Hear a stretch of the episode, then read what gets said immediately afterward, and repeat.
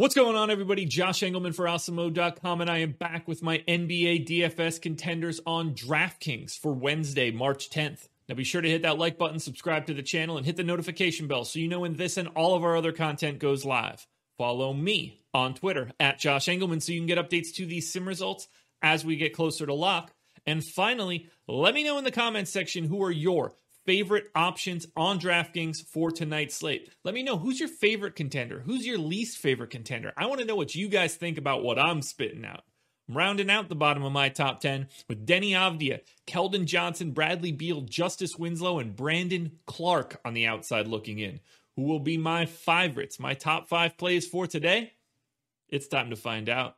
Coming in at number five, we're going to my number one FanDuel contender. Spoiler alert, by the way. Jonas Valanciunas, center eligible, 7,100, projected for 36. The goal's 47. He's in the optimal lineup 41% of the time. Now he's got a 28 minute projection, 1.29 fantasy points per minute, 17 points, 11 and a half boards. But the big piece of it all, and the big piece for every Grizzly, 4.2. That's the number of additional possessions the Grizzlies stand to gain by just playing the Wizards. This is a huge pace up spot, as big as it gets for Memphis. The Wizards are the fastest team in the league. So, gaining four possessions is huge. That's like an extra two fantasy points for Jovel. Instead of being at 34 in a neutral matchup, he's at 36 and that's enough to put him in 41% of optimals. I love going here. The minutes seem firm, and it's always great to be a center taking on the Washington Wizards.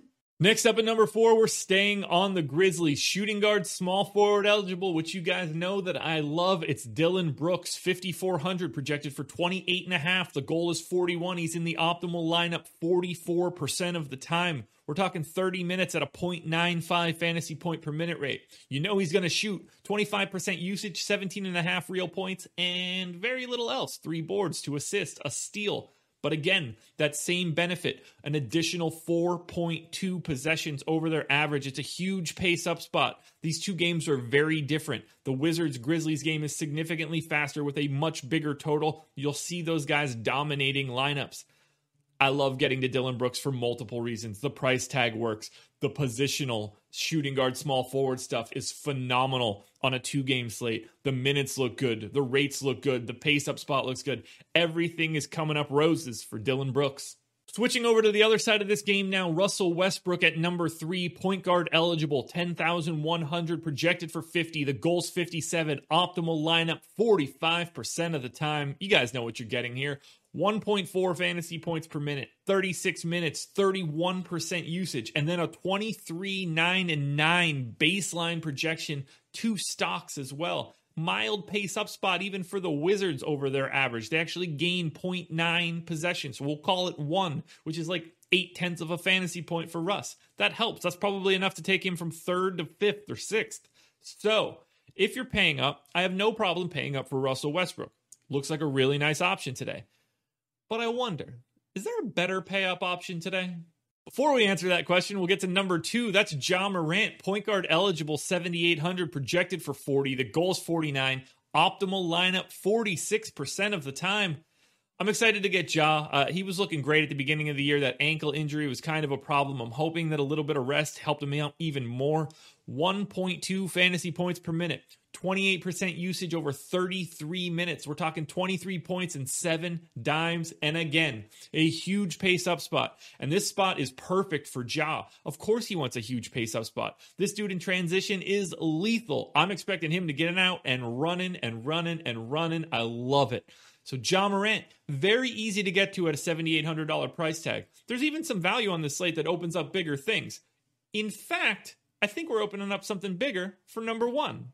I had to tease it one last time though, guys. Hit that like button, subscribe to the channel, hit the notification bell so you know when everything goes live, and then roll on over to twitter.com. Find me at Josh Engleman and subscribe. You got to follow me on Twitter. That's the only place you're going to get the updates to these sim results. You guys know how many things change between now and call it 6 p.m. tonight.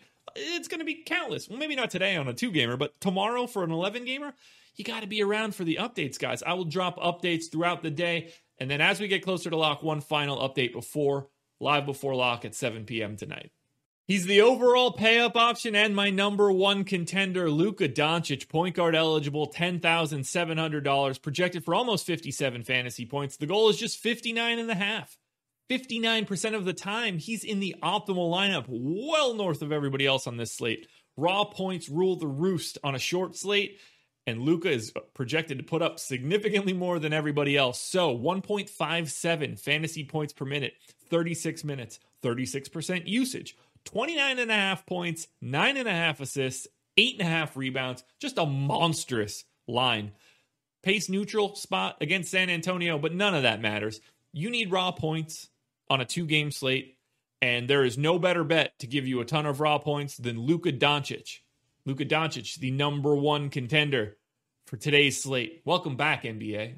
Alrighty, folks, that will do it. Those are my NBA DFS contenders on DraftKings for Wednesday, March 10th. I'm on everything today strategy show, the process show, which was back. Go watch that live before lock. I'm doing it all again tomorrow.